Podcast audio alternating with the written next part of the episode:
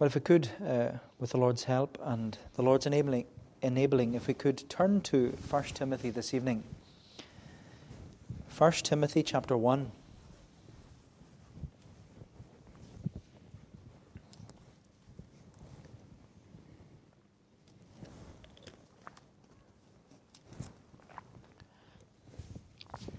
First Timothy chapter 1.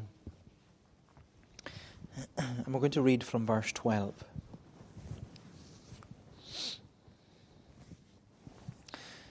I thank him who has given me strength, Christ Jesus our Lord, because he judged me faithful, appointing me to his service. Though formerly I was a blasphemer, persecutor, and insolent opponent, but I received mercy because I had acted ignorantly in unbelief, and the grace of our Lord overflowed for me with the faith and love that are in Christ Jesus. The saying is, wor- is trustworthy and deserving of full acceptance that Christ Jesus came into the world to save sinners, of whom I am the foremost. But I received mercy for this reason, that in me, as the foremost, Jesus Christ might display his perfect patience as an example to those who were to believe in him for eternal life. To the King of ages, immortal, invisible, the only God, be honour and glory forever and ever. Amen. But particularly the words of verse 15, where Paul says, The saying is trustworthy and deserving of full acceptance that Christ Jesus came into the world to save sinners, of whom I am the foremost. Christ Jesus came into the world to save sinners. I don't know if you've ever noticed, but the words of this verse, verse 15, they are written on the wall outside our church. A few years ago, we put up a notice on which you can put up different verses of the Bible. And you often see these notice boards outside many churches. You see them. And in fact, these notice boards, they have a specific name. They're called a wayside pulpit. A wayside pulpit which of course takes its name from the parable of the sower and the seed that fell by the wayside. Because the seed that fell by the wayside, it fell upon this path that stretched around the perimeter area of the place where this, the sower was sowing the seed. And as a wayside path around the perimeter area, it had been trodden upon by many people passing by, and over the years, it had even hardened as the years were passing by. And in many ways, that's why it's called a wayside pulpit, because it's situated outside the church. It's outside the church building. It's situated outside the perimeter area of where the sower scatters the seed week by week. And it's situated there for those who are passing by, those who are walking along the wayside. It's for the cyclists who pass by in the summer. It's for the walkers who go past. It's for the workmen who are working at the new scheme down the road. But it's also for those who have hardened their hearts over the years and now refuse to come into the church to hear the Word of God. And the thing is, they might not come into the church to hear the Word of God. But our prayer is that as the Word of God goes outside the church, it will speak to our unconverted friends and unconverted family. And so it's a wayside pulpit. If you've never noticed it, have a look. It's out this side of the church. It's a wayside pulpit. And as I said, the words of this verse, verse 15, are being proclaimed by our wayside pulpit. And over the years, we've had different verses being proclaimed from our wayside pulpit. But for the past while, I've left this verse on our wayside pulpit. Because as Paul says here, it's a trustworthy saying, it's a faithful saying, and it deserves full acceptance that Christ Jesus came into the world to save sinners. You know, what better statement to have outside your church? Christ Jesus came into the world to save sinners. And Paul says that this is a faithful saying and a trustworthy saying because of his own personal experience. Paul could say that it was faithful and trustworthy because of his own experience, because Paul had discovered grace, and in these verses we see that he declares glory. He discovers grace and he declares glory. And that's what we see in, in this section that we're looking at this evening. Paul is discovering, he's talking about discovering grace and declaring glory. Discovering grace and declaring glory. So, first of all, we're looking at Paul discovering grace. He's discovering grace. He says in verse 12, I thank him who has given me strength, Christ Jesus our Lord, because he judged me faithful, appointing me to his service, though formerly I was a blasphemer, persecutor, and insolent opponent. But I received mercy because I had acted ignorantly in unbelief, and the grace of our Lord overflowed for me with the faith and love that are in Christ Jesus. Now, as you know, Paul wrote this personal and pastoral letter to Timothy. Timothy was a young minister. He was pastoring a congregation in the urban setting of the city of Ephesus. And as we saw last week, Paul was familiar with Timothy's surroundings and Timothy's setting because it was Paul who had actually planted the church in Ephesus during one of his missionary journeys. And during the first century, Ephesus was this illustrious and influential city within the Roman Empire. But Ephesus was also an idolatrous and immoral city within the Roman Empire. But when Paul planted the church in Ephesus, the people they responded, the people of Ephesus, they responded in faith and repentance. And wonderfully, the gospel had this massive impact and this influence upon the idolatry and the immorality within the city of Ephesus. So much so that for many years, the church in Ephesus, they stood firm.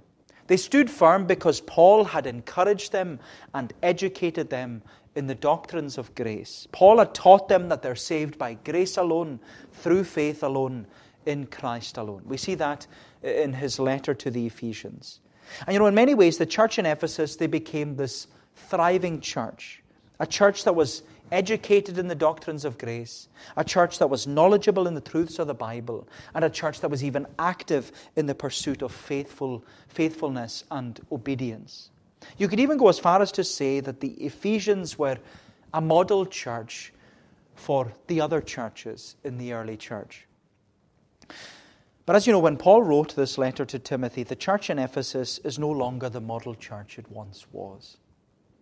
The wolves had appeared, the false teachers had appeared. They were infecting and influencing and infiltrating the church in Ephesus.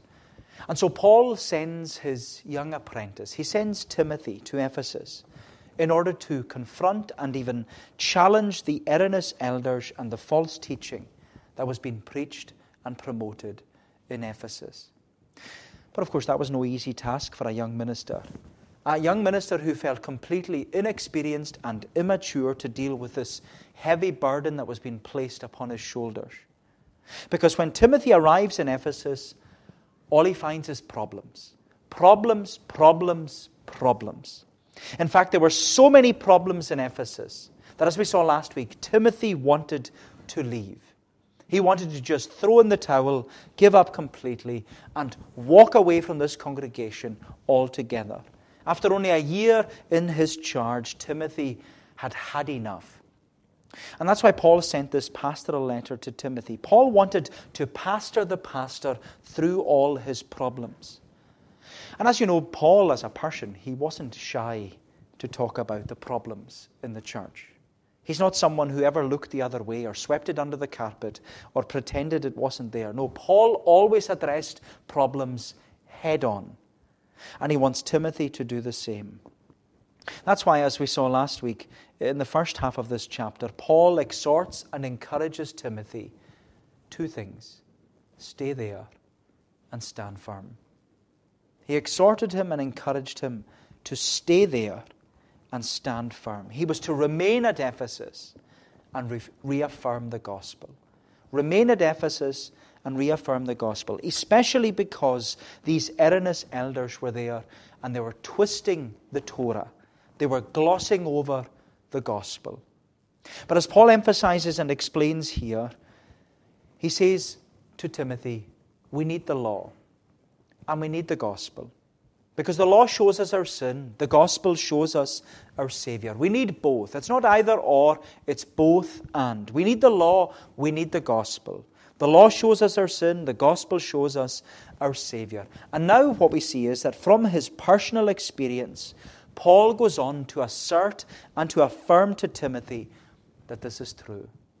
Paul is saying, This is what happened in my life. He testifies here of how the law of God and the gospel of grace worked together in his own experience. It worked in his life to bring him from being, as he says himself, a blasphemer to a believer, from being a persecutor of the church to a preacher in the church, from being an obstacle to the gospel to being a person who uses every opportunity for the gospel. And as you know, and as Paul confesses himself, he says here, Before I discovered the grace of God and the gospel of Jesus Christ, he says, I was a blasphemer. I was a persecutor. I was a violent opponent to the church, and I acted ignorantly in my unbelief. And we know this to be true because of what we read earlier in Acts chapter 9. We have the account of Paul's conversion in Acts chapter 9, where Paul, or Saul as he was then, Saul had this program, this plan of persecution. He was persecuting the church of Jesus Christ. And he had this determined desire to stomp out and to stamp out Christianity as soon as possible. But instead of stopping the church, Saul actually scattered the church. He scattered them as far north as Damascus, which was 150 miles north of Jerusalem, where he was situated. And so, in his determination to destroy the church of Jesus Christ, we read that Saul set out on his crusade, this campaign to crush the Christian church. And he was determined, determined to destroy the church of Jesus Christ. That was until the Lord met him. You know what a meeting. To meet the Lord in your determination to destroy his church. The Lord met him on the road to Damascus. And we're told that in a moment, in, as Paul says himself, in the twinkling of an eye, this man, Saul, he's changed, he's converted, he's transformed by the grace of God. And in discovering grace, you know, Saul discovered the same grace that John Newton later discovered. So, John Newton, as you know, he was many ways like Saul was a blasphemer, persecutor, persecutor of slaves. And yet it's John Newton who said and discovered amazing grace. How sweet the sound that saved a wretch like me. I once was lost, but now I'm found, was blind, but now I see. And you know, in many ways, that's what Paul is saying here to Timothy. He's saying, Remember, Remember what I was like. Remember what took place in my life. But you know what's remarkable is that in his letter to the Philippians, you remember there in Philippians chapter 3, Paul describes how blind and how lost he was before he discovered grace. Paul says in Philippians 3, I had so much confidence in the flesh I had so much self confidence, he says, because I was circumcised on the eighth day according to the law of Moses. I was from the stock of Israel, God's covenant nation. I was from the tribe of Benjamin, the same tribe as the first king of Israel, King Saul. In fact, I was named after the first king of Israel, King Saul. But more than that, Paul says, I prided myself in the fact I was a Hebrew of the Hebrews. I was a thoroughbred Jew. Both my parents were Jews. And as a Jew, I kept all the laws of God. I was a Pharisee. And as for ambitious zeal, as a Pharisee, I was a persecutor of the church. I was determined to destroy the church of Jesus Christ, he says, because when it came to the righteousness that the law required, I considered myself, says Paul, I considered myself blameless. That was Saul's self assessment. I don't need a Savior because I'm my own Savior. Before he discovered grace, that's what Paul thought. I don't need a Savior because I'm my own Savior. But Paul says here, when I discovered the grace of God in the gospel of Jesus Christ, all these things that were once gain to me, I count now as loss for Christ. All these things that were gain, I now count as loss.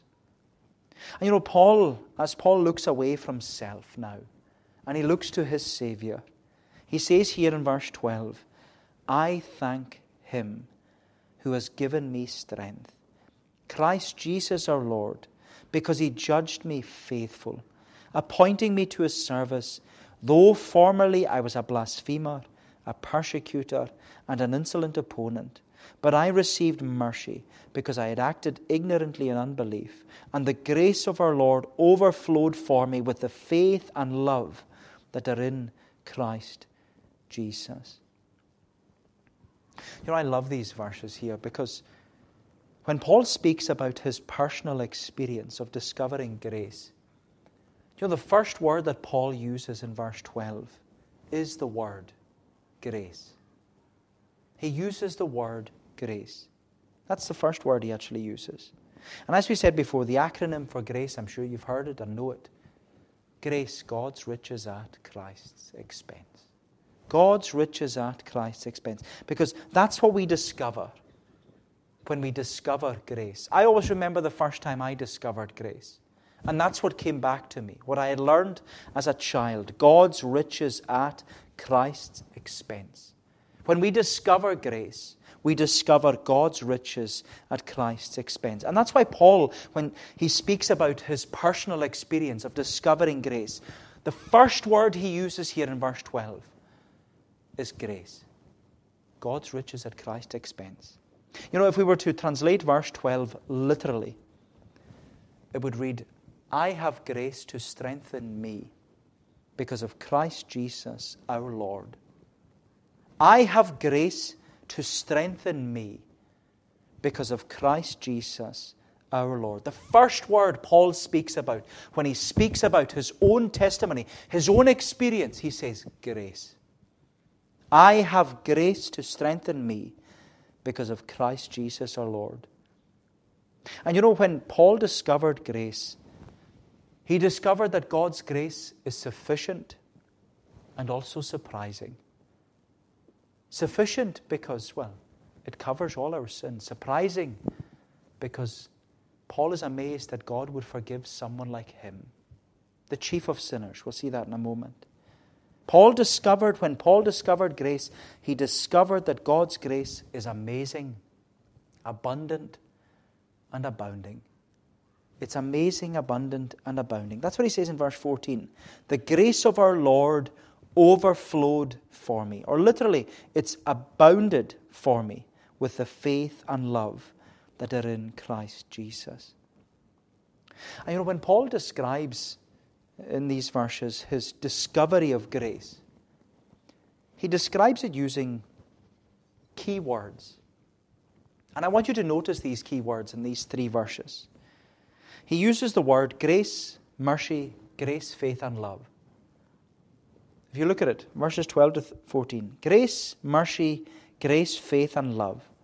He says, I thank him who has given me strength, Christ Jesus our Lord, because he judged me faithful, appointing me to his service. Though formerly I was a blasphemer, persecutor, insolent opponent, but I received mercy, because I had acted ignorantly in unbelief, and the grace of our Lord overflowed for me with the faith and love that are in Christ Jesus.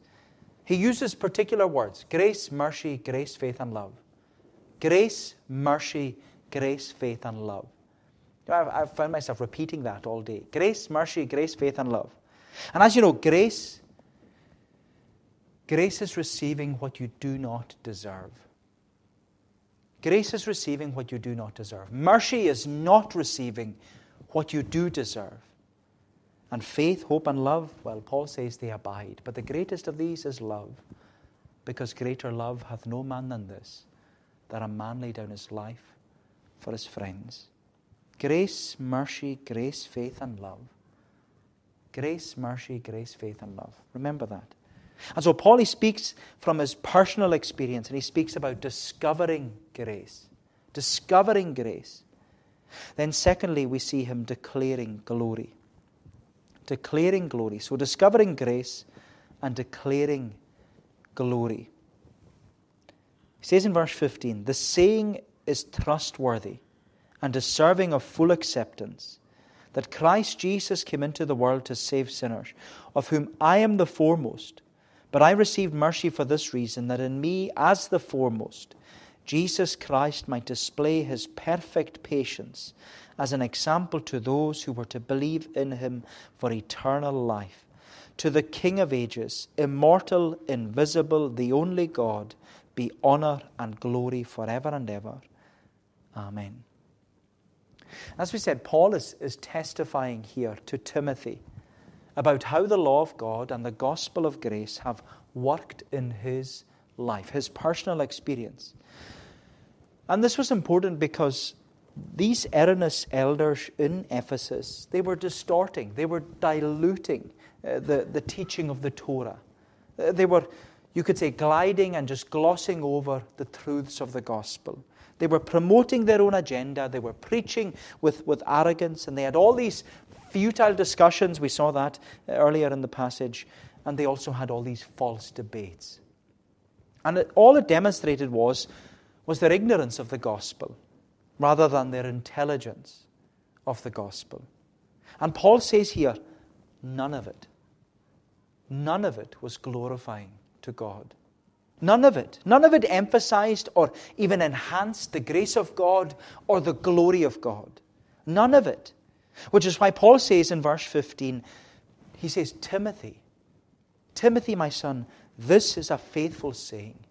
This is a trustworthy saying. This is what's important. This is what should be accepted in the congregation. This is what should be agreed among the Lord's people. This is what should be acknowledged in Ephesus. This is what should be preached and promoted and proclaimed to your people that Christ Jesus came into the world to save sinners, of whom I am the foremost. Christ Jesus came into the world to save sinners, he says in verse 15 of whom I am the foremost. You know, having discovered the grace of God in the gospel, Paul claims and he even confesses that he is the chief of sinners. He is the chief of sinners. Now, the reason Paul says this is not out of a sense of false humility, which is why some people say that they're the chief of sinners. But you know, Paul says this here because he views himself as a prototype of the grace of God. Paul sees himself here as a prototype of the grace of God. And I say that because the word Paul uses for foremost, or if you're using the authorized version, chief, chief of sinners, foremost, that word is protos in Greek. It's the word protos, which is where we get the word prototype. Protos, prototype. And as you know, a prototype is the first of its kind. A prototype is the first of its kind. And that's what Paul is explaining and even emphasizing to Timothy here. That he has come to experience and to enjoy grace, mercy, grace, faith, and love. And he's come to experience and enjoy it for a reason. And the reason is that as the foremost, as the chief of sinners, as a persecutor and a blasphemer and an insolent opponent of the grace of God in Jesus Christ, I am the prototype, he says, of the grace of God. I am someone who demonstrates and displays the grace of God in his life and witness. And so, Paul, what Paul is saying to Timothy is Timothy, as a pastor and as a preacher in Ephesus, your ministry is not to be like these erroneous elders who are promoting their own agenda and preaching with arrogance. No, he says, just present to them the law of God and the grace of God in the gospel. Because the law is good, the law is gracious, the law is great. The law is the schoolmaster to lead us to Christ. If it wasn't for, for the law, we wouldn't know sin. And if it wasn't for grace, we wouldn't know the gospel. Therefore, we need the law. We need the gospel. Because the law shows us our sin, the gospel shows us our Savior. And Paul is saying to Timothy, this is what you need to present to your people. And you know, the point that Paul is making, it's actually applicable to all of us, not just to Timothy as a pastor in Ephesus, because Paul here, he's just re- reaffirming and reminding us of the simple truth that if the Lord is able to work in his heart, Paul's heart, if the Lord is able to work in Paul's life, if the Lord is able to transform a blasphemer into a believer, if the Lord is able to transform a persecutor of the church of Jesus Christ into a preacher in the church of Jesus Christ, if the Lord is able to change someone who's an obstacle into someone who is using every opportunity for the gospel, if the Lord is able to do that in Paul's life, then Paul is saying to Timothy, he's able to do it in anyone's life. He's able to do it in anyone's life.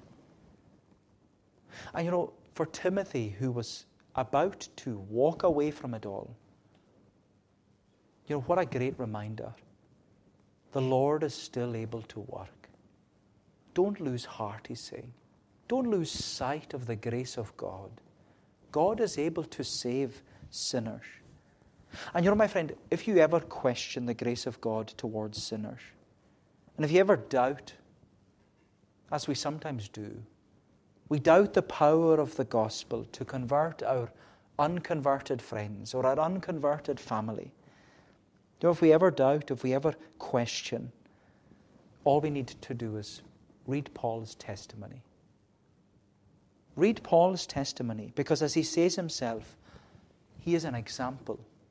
He is an illustration. He's a prototype of God's grace in the life and heart of a sinner. He says in verse 16, I received mercy for this reason, that in me, as the foremost, as the prototype, as the example, Jesus Christ might display his perfect patience as an example to those who were to believe in him for eternal life. And what Paul is saying is very simply to Timothy if the Lord is able to save me, the chief of sinners, then he's able to save anyone in Ephesus. He's able to save anyone in, in Barvas. He's able to save anyone in Lewis. He's able to save to the uttermost. Because, as the Bible reminds us, his arm is not shortened that he cannot save, neither is his ear heavy that he cannot hear. And you know, I know that for some of you, you have unconverted husbands and unconverted wives and unconverted children. And I think of you so often, and I've said this before, but He's able to save. His grace is sufficient. He is able to save to the uttermost.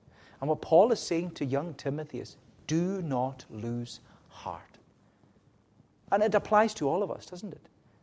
Do not lose heart. God's grace is able to save to the uttermost. And, and, with that, Paul, he not only asserts and affirms that he has discovered grace, but here he's, he's declaring glory. He's declaring God's glory in the gospel. And he does so in verse 17 with this doxology.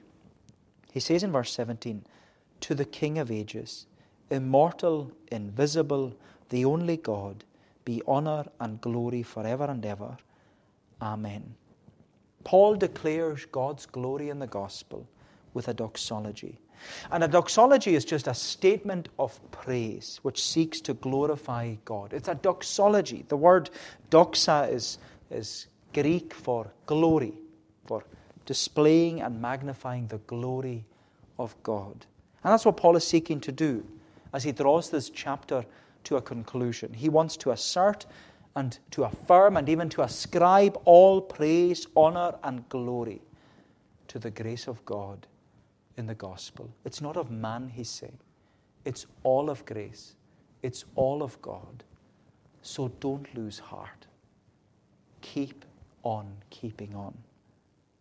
And so, as Paul writes this opening chapter of his letter to Timothy, he exhorts and he encourages Timothy to stay there, stand firm, and stay focused. Stay there, stand firm, and stay focused. Let's instructions for us as a congregation.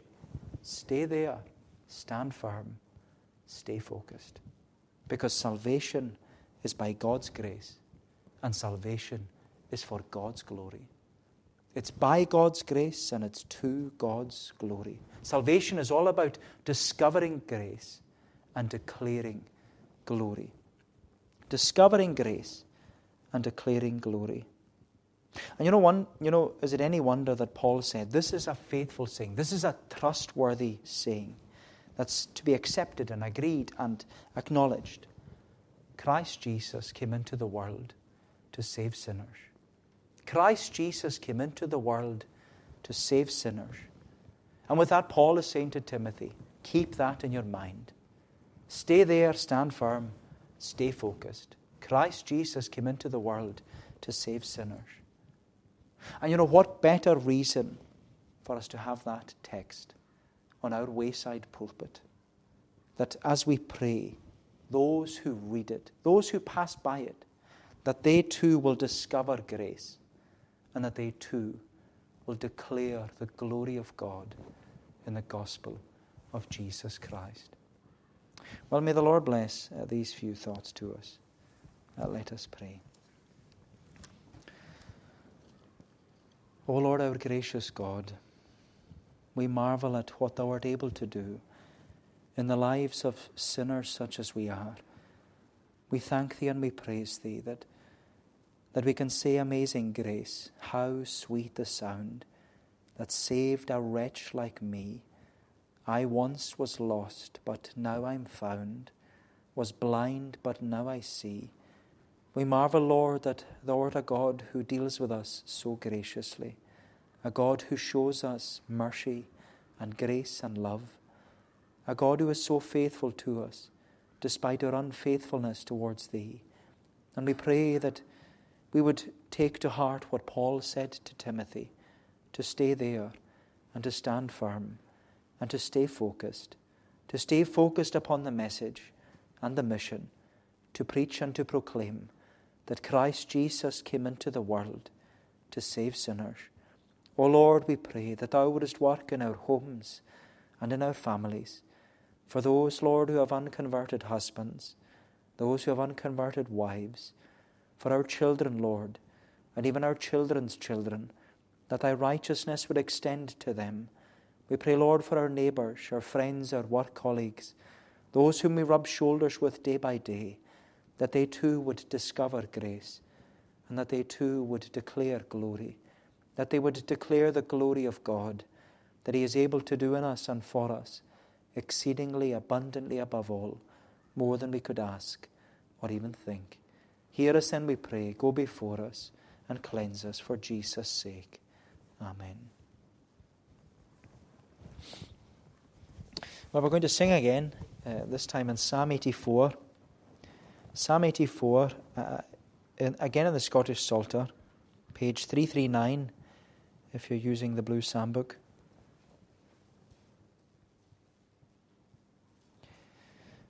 Psalm 84.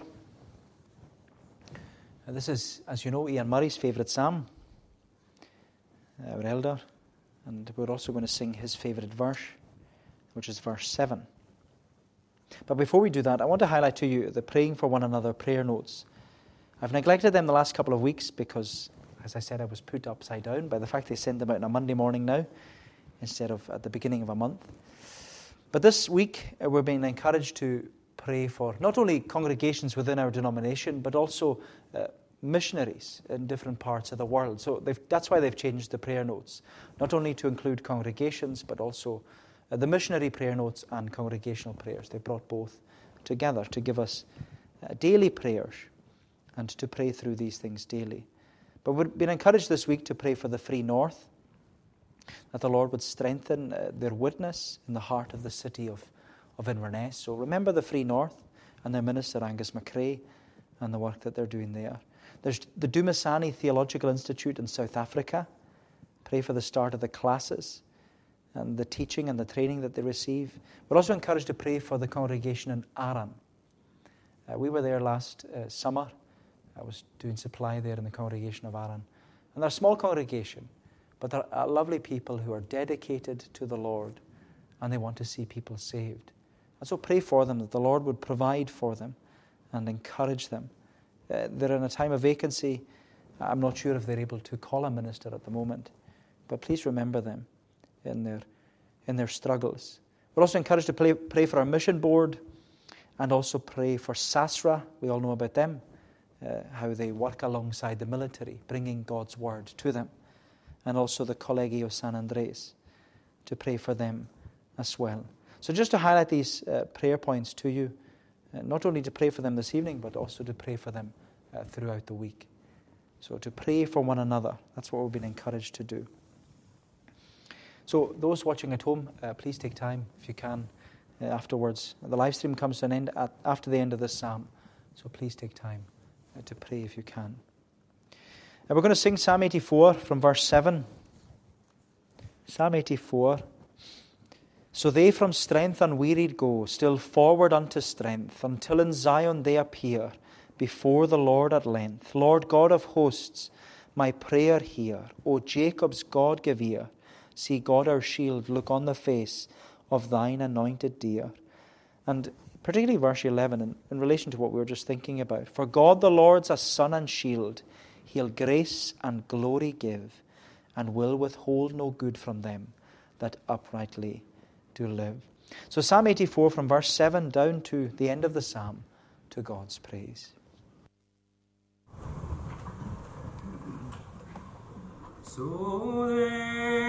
From strength